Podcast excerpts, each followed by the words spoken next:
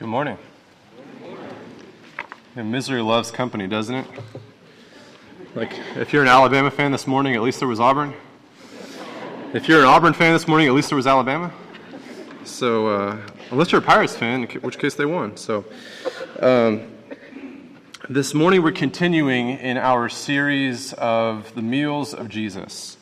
And uh, last week we spoke about, um, actually, uh, James uh, brought the message about the, uh, the meal where Jesus was invited to.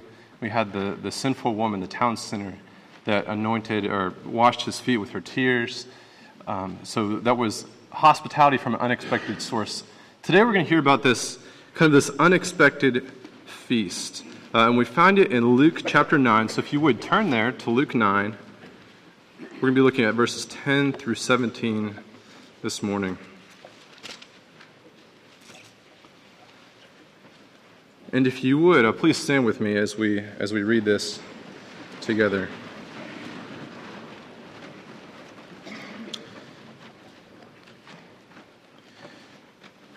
Uh, Father God, we ask this morning that you would open our eyes to your word, that you would allow it to dwell richly within us. Father, that you would speak to us today. Lord, that we would learn the words that you have for us. We pray in Jesus' name. Amen. This is Luke chapter 9, verses 10 through 17. On their return, the apostles told him all they had done. And he took them and withdrew apart to a town called Bethsaida. When the crowds learned it, they followed him, and he welcomed them and spoke to them of the kingdom of God and cured those who had need of healing. Now the day began to wear away, and the twelve came and said to him, Send the crowd away to go into the surrounding villages and countryside to find lodging and get provisions for we are here in a desolate place. But he said to them, You give them something to eat. They said, We have no more than five loaves and two fish, unless we are going to go and buy food for all these people. For there were about 5,000 men. And he said to his disciples, Have them sit down in groups of about 50 each. And they did so, and had them all sit down. And taking the five loaves and the two fish, he looked up to heaven and said a blessing over them. Then he broke the loaves and gave them to the disciples to set before the crowd. And they all ate and were satisfied. And what was left over was picked up twelve baskets of broken pieces. This is God's word for us this morning. You may be seated. Now, being honest here, I would like kind of a, a self assessment. Have you ever been a part of some party or event um, and you were just hoping that nobody would show up. Have you ever, have you not that you were afraid that no one would come, but that you were afraid that anybody would come? Anybody ever been in that situation? Very few. I wish Michael was here. He would be with me on this one. Oh, you are? Okay. Um, so, introverts can kind of understand uh, this explanation that you're preparing and you're getting ready and you're making preparations, and, and the time comes and you're just terrified that there's going to be a lot of people there. Okay?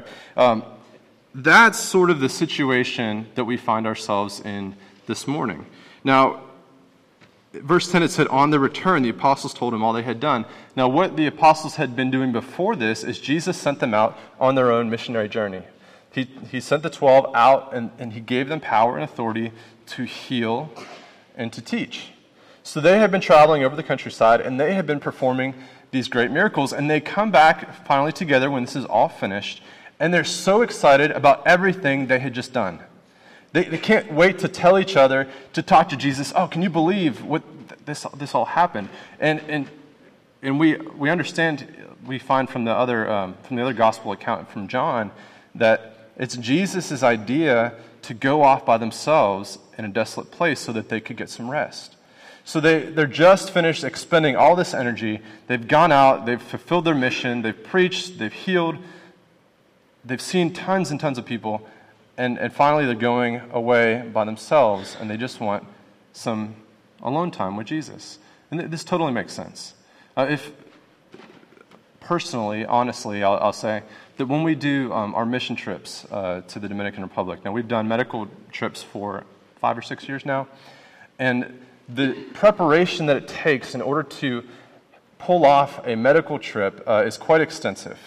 So, you know, we're uh, not just arranging where we're going to go, but we've got to order medication, we've got to get it delivered, we've got to get it sorted, we've got to, we've got to do all this stuff. I mean, for, for weeks and weeks before the trip, uh, it's pretty much, you know, nonstop getting ready. It, it's so much to the point where when we get out to the field, okay, when we get to the place we're going, we do all this preparation for five days, five days of, of medical clinics where by the third day, I am not even that much secretly hoping, you know what, maybe everybody is uh, kind of feeling good today. You know, maybe nobody wants to come see the doctor this morning. Maybe we can just have a nice, easy day. Uh, it'll be relaxing. Nobody really, you know, maybe nobody really needs us here. And, and, and where I'm kind of hoping that nobody shows up you know, think, and it's so foolish when you think, of you know, all this time and energy and resources and manpower that went to, to providing for five days, and by like day three, I'm just going, man, I, I hope this is done. You know, and so that's what, we, that's the situation we find the disciples in. They've done all this preparation, they've, they've been teaching, and they've been healing, and, they, and they're going out, and, and, and you can just imagine that word is spreading through the countryside, all that's happening by this guy and his 12 disciples. And so people are now getting excited. But the disciples, meanwhile, they're just spent. They've already exhausted all their strength. They can't wait just to go and to be alone. And if you've ever been in that situation, if you've ever been um, out somewhere like our, our, medical teams, you, you, know, you know that the, the region that, that Jesus is in, this is a poor, desolate place. Okay, so people, the word is spreading and these people are poor and they're, they're hearing about the healings, they're hearing about the teachings. And so you can just imagine men and women grabbing up their children, grabbing up their spouses. They hear that Jesus and his disciples are going to the other side of the sea. And so they make an end around and they actually arrive before they get there on the boat. And so as this boat is pulling in, they're, they're looking hopefully to see this desolate place and it's already starting to crowd in with people. We see the same thing. I mean, usually when we go on these mission teams, we give away like 100 tickets, uh, either beforehand or the morning of. We're, we're hoping to see about 100 patients. And, and, we tell everybody, you know, one ticket per person. Well, of course, you know what happens. Um, if a mother is there and she's got four or five kids, they've got one ticket. You know, so that one person turned into five people or six people. Uh, and so the, the, the, the crowd kind of multiplies. And why is that? Because people that don't have any access to medical care here and realize what's going on, and they say, wow, I can finally get what I need. That's what these people are doing. They're, they're desperate for healing. Imagine these, these men and these women grabbing up their sick children, throwing them on the back, and just racing around to the other side of the sea. The, the, the word it uses there for, for men is actually just males. So in the other gospel accounts, we know that's 5,000 men, aside from women and children. Most people think this is anywhere from 15 to 20,000, this crowd. Okay? This is a ton of people. I mean, I've been overwhelmed pulling up to a village and seeing 200 people waiting to see a doctor. Imagine 20,000.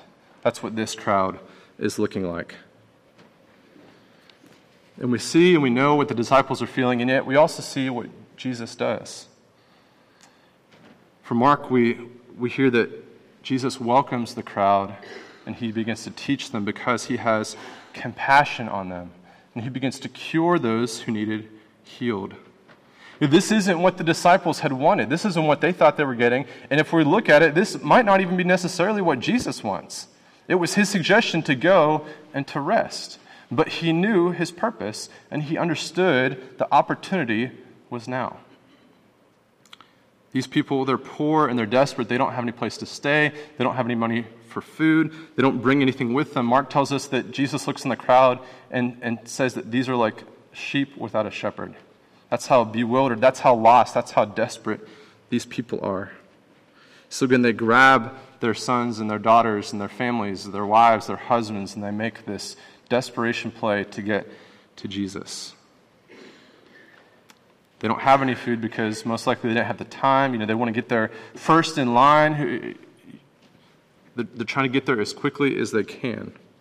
We see, uh, for reference, this is the only miracle aside from the resurrection that appears in all four Gospels.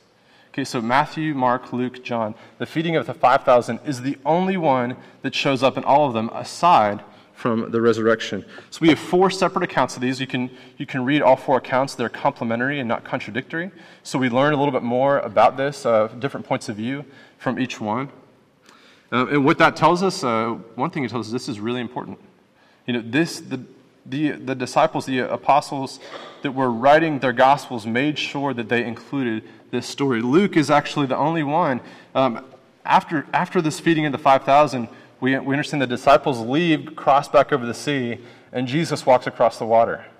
Luke doesn't even think that's as important as this because he doesn't even include that part. We, we learn about that from the other three Gospels. That immediately follows this. But in Luke, we don't even get that part. So, what's the important part here is, is what happens, this miracle. And this is also Jesus' largest miracle in terms of number of people reached. And we can understand that 15, 20,000 people. That's quite, that's quite a feat. And the disciples, again, at this point, they've just had it with all these people. Um, and they tell Jesus to send the people away. Okay, that's, that's how we kind of get this feeling for, for what they're doing. Now, remember what they had just done. They had been performing miracles, they had been doing all of these things themselves. And they're just saying, you know what, send the people away. Out on our medical teams, there's been times where we've, we've had so many people that we've literally had to send some people away. Now, not, not like the people that are having emergencies or things like that, but you know, when your doctor's laid up and he's exhausted and has got heat stroke and laying in the back of a van, you know, you just give him some vitamins and Tylenol and just, you know, wish them on their way. But that's not what Jesus does. And Dr. Cash not Jesus, obviously. Um, what Jesus does is just says, hey, you give them something to eat. We find from the other, from the other gospel account that he had even earlier asked Philip, hey, what do you think it would cost us to get enough bread to feed all these people? And he's just like this sarcastic reply 200 denarii, 200 days' wages for, a, for an average worker. Half a year's salary isn't going to be enough to give everybody a little bit of bread. Okay, half a year's salary. So think 15, 20, 30,000 dollars isn't going to be enough to give everyone a little bit of something. So the disciples, they're really, they're really at a loss. And they're kind of looking around at each other, and, and, and we learn from John that, that they get this, this boy that, that brings these, you know, five loaves and these two fish up, and, and they come to Jesus. They, you know, they've done everything they could. Like, look, this is all we got. Okay? This is, this is all we got. Now, if you read any modern biblical critical scholars, they, they attempt to explain this miracle in one of two ways. Okay, and, and these were kind of emerging out of the, the German critical uh, school, 1800s, early 1900s. Because this, gospel, because this account appears in all four Gospels, um, most of them don't doubt that something happened. But they try to give us explanations of what happened. Here's the first, here's the first attempt to explain what happened is that Jesus had a secret stash of food in the cave. Okay? So remember, he's standing on a mountain, and Jesus is, is now he's standing up like this, right in front of, of a cave. And, and he's got, you know, what's he got? He's got nothing. He's got the empty box, and, and he prays, and, Dear Lord, please send us up uh, oh, look, you know, and just pulls out the magic box. And he, and he gives it, and then he's got, here, come stand over here. So he's got his disciples behind him, and they're just kind of slipping him things in his hand. Just let me, you know, oh, look, you know, give one to you, give one to you. And this is, this is the explanation. Thank you. This is the explanation we hear from these critical scholars, as if this makes any sense at all. Like, think of the logistical feat this would be. This would be more miraculous than just making bread and fish.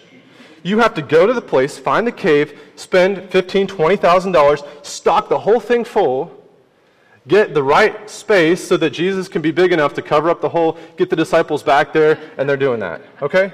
That's, that's one explanation. As you can see, I kind of find that preposterous. Although it was funny.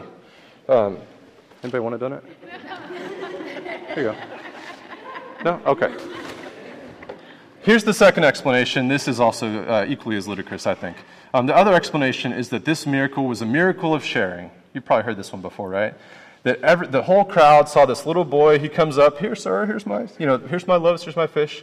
Um, and when he brings it forward to Jesus, everybody looks down, they realize, oh, I've got a little more extra that I can share. And so everybody just starts sharing this food with each other. You know, we were on a kayaking trip yesterday. We had like uh, six or seven kids. And we were, some people had brought some food and some people didn't. And so we stopped at a place for lunch. The people that didn't have food, they shared with the people that did have food. You know, you take your sandwich, you break it in half, you give it like that. But that's not at all what this gospel is suggesting. You know, that's not even the point of the story. For, for none of the gospel writers say, you know, and we should just share what we have with everybody else. That would be pretty much, you know, that would kind of be a lame story, really. That wouldn't be worth showing up in all four gospels. So we have these two explanations this, this secret stash of food, we have the miracle of sharing.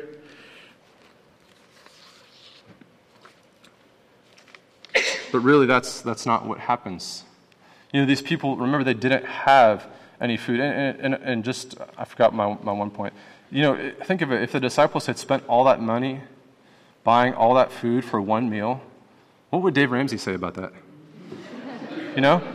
He'd say, go home and make some bread and then bring it back. You know, don't, don't waste all your money like that. So if they were really spending all their, all their time, all energy trying to trick everybody, you know, how foolish would that be? So anyway, these people, they're poor and they're desperate. They didn't have large amounts of food. They, they, they didn't bring any with them out of desperation or out of the fact that they just didn't have any.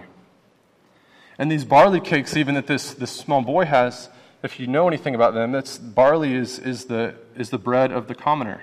It's the peasant bread. It, this, this is, um, you know, about the size of a small dinner plate. It's, it's not one of those big puffy loaves of bread, and you could just crack it, open it, and share it. And this is a meal for one person. So we see these are peasant, common people. But we also know that Jesus knew what it was like to be hungry. Before this in Luke, um, he had been by himself fasting for 40 days. And in his 40 days of fasting in the wilderness, Luke writes, he ate nothing for those 40 days, and when they were ended, he was hungry. Okay, understatement of the year, right? You don't eat for 40 days. When it's over, he's hungry. But this isn't hungry like he needs a Snickers. This is hungry like he's about to die. You know, you can see his ribs because Jesus hasn't eaten for 40 days. He understood real hunger. And so he looks out and he sees these people, and they're poor and they're in need and they've got no food, and this is the perfect setting for a miracle. You know, Jesus didn't just do these miracles for parlor tricks. You know, hey, look at that blind guy. Let's go see what we can do for him. You know, he didn't do them for those purposes. And really, he didn't even do them just to handle the visible need there was always something else underlying what Jesus was doing. There was always something deeper than the physical, visible need that Jesus was meeting. If we think about the three food items that Jesus created in the New Testament, the first one was this he turned water into wine. You know, he's at a party with his mom, he's got some disciples there, they run out of wine. They say, Look, there's, there's a problem. The host is totally embarrassed. We don't have any more of it. Can you please, Jesus, make us some wine? And so, of course, he does. You know, later in the book of John, we find out Jesus says, I am the cup of the new covenant. When you drink this, remember me. My blood poured out for you. That's what this wine symbolized. We see here this miracle of the bread. They've got, they've got no bread. Of course, Jesus a little bit later says, I am the bread of life. Eat my flesh.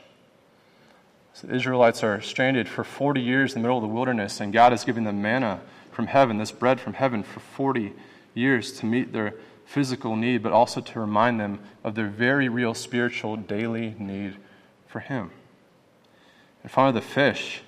And we see this as, he, as calling his disciples the first time. They've got no fish on this side. He tells them to cast the net, and they, and they reel it in, and all, all of a sudden their net's full of fish. And what does he tell them? Come follow me, I'll make you fishers of men. Even in, in, after the resurrection, we see the first breakfast that Jesus offers his disciples on the shore. Jesus got a little fire going. He's got some fish and some bread. To everything, there's a deeper meaning. He's reminding them constantly of what he's calling them to do. But see, the disciples now were afraid that the cost was too great. They're afraid the need was too great. But really, it was their faith that was too small. Think about it. Remember what they did. Not only had they been witnessing miracles, they'd been performing them themselves. They had the power of Jesus in them, and they still didn't understand who he really was. They didn't grasp his full power. And even when they, even when they had this great need, what did they, they didn't ask Jesus to provide the bread. They think if his mother had said, Jesus, would you please make some wine? They say, Would you please send them away?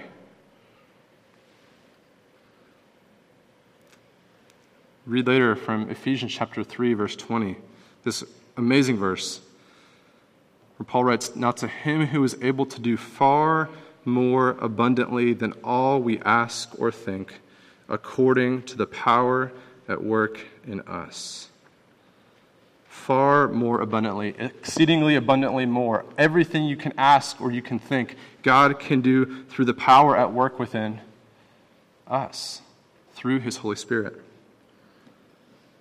If you're a Christian, don't sell yourself short in these situations where God can work His power through you to provide for this need. You are a conduit for a far greater power than you will ever, ever realize. We also understand that if the people had brought their own food, okay, if they brought their own food, there wouldn't have been any need for a miracle. That's kind of obvious. If they brought their own food, there wouldn't be a need for a miracle. But remember what else Jesus said. He says, Not the healthy people that need a physician, but the sick. It's not the righteous who need to be forgiven of sin, but the unrighteous. Last time he'd even spoken, he said, Who will love more? The one who has been forgiven much or the one who has been forgiven little? Charles Spurgeon has written, I can only be a receiver, and my utter lack of all goodness fits me to receive from him, since the emptier the vessel, the more it can receive. The emptier the vessel, the more it can receive. And if I could help him, there would be no need for him to work a miracle on my behalf.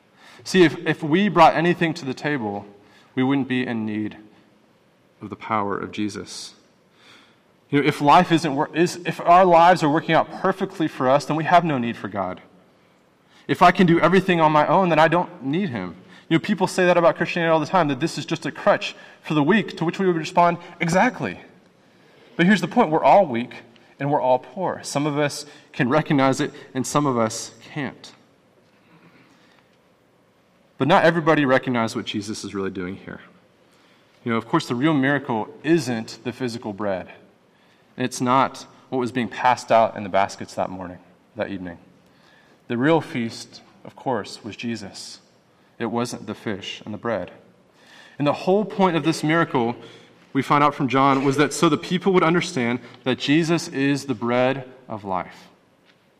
Now, as Randy was demonstrating for us before, bread is everything. Bread is life. We prayed before, Lord, give us each day our daily bread. The bread of God is he who comes down from heaven and gives life to the world. Turn over to John chapter 6, verse 47.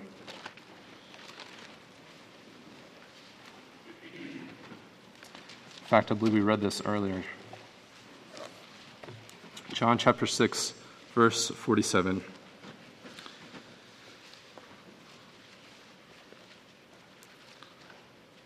Truly, truly, I say to you, whoever believes has eternal life.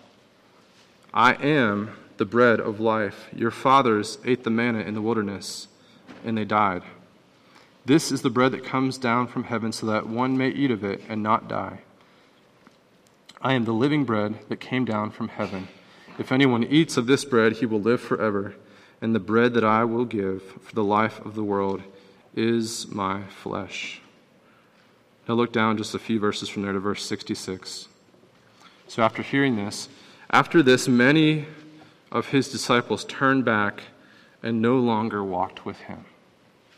Now, after this miracle, the, these, these people had been following Jesus around, and, and he looks at them and he understands the only reason now that they're following him is because they want more bread and they're trying to make him king, and Jesus slips out of there, and now he's giving them these difficult words. And, like, do you really understand what the bread is about? I am the bread. Does Jesus give us more, more to eat? Take care of our, our hunger forever. I'm the bread of life. Eat my flesh. And there, this, this confusing, this hard saying that people don't understand. It says, Many of his disciples turned back and no longer walked with him. You know, the crowd wanted the physical bread. We could say that they wanted the lesser blessing. Here's Jesus giving these options I can meet your physical need or I can meet your spiritual need forever, and they are choosing the lesser. And we do this sometimes today as well, I think. You know, if, if I, ha- I want Jesus to meet this need right here today, and then when, then when I'm done with him, I'm going to put him back on the shelf over here and kind of go about my life and, and live it how I want to. When I have that same problem again, I know just where I stashed him. And I can bring him back down, and, and he can do his work and his power, and, and I'm going to put him back away. Sometimes I don't want the full power of Jesus. I don't want the full miracle of him in my life because I would rather him just meet this need here. I don't want him to totally take me over the way that he wants to take over my life. That's the same thing with these people. They wanted the physical bread, they didn't want any part of Jesus for real.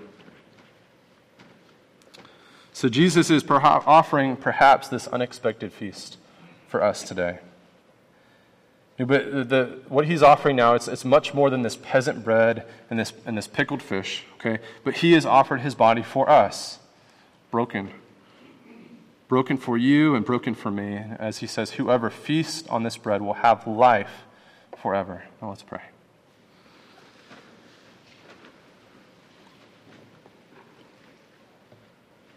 Father God, you are alive and at work today. Lord, we see your power on display through the feeding of the multitude. And Lord, many of us have felt your power at work in our lives, God, knowing that what you can do, knowing how you have taken us and transformed us from death to life.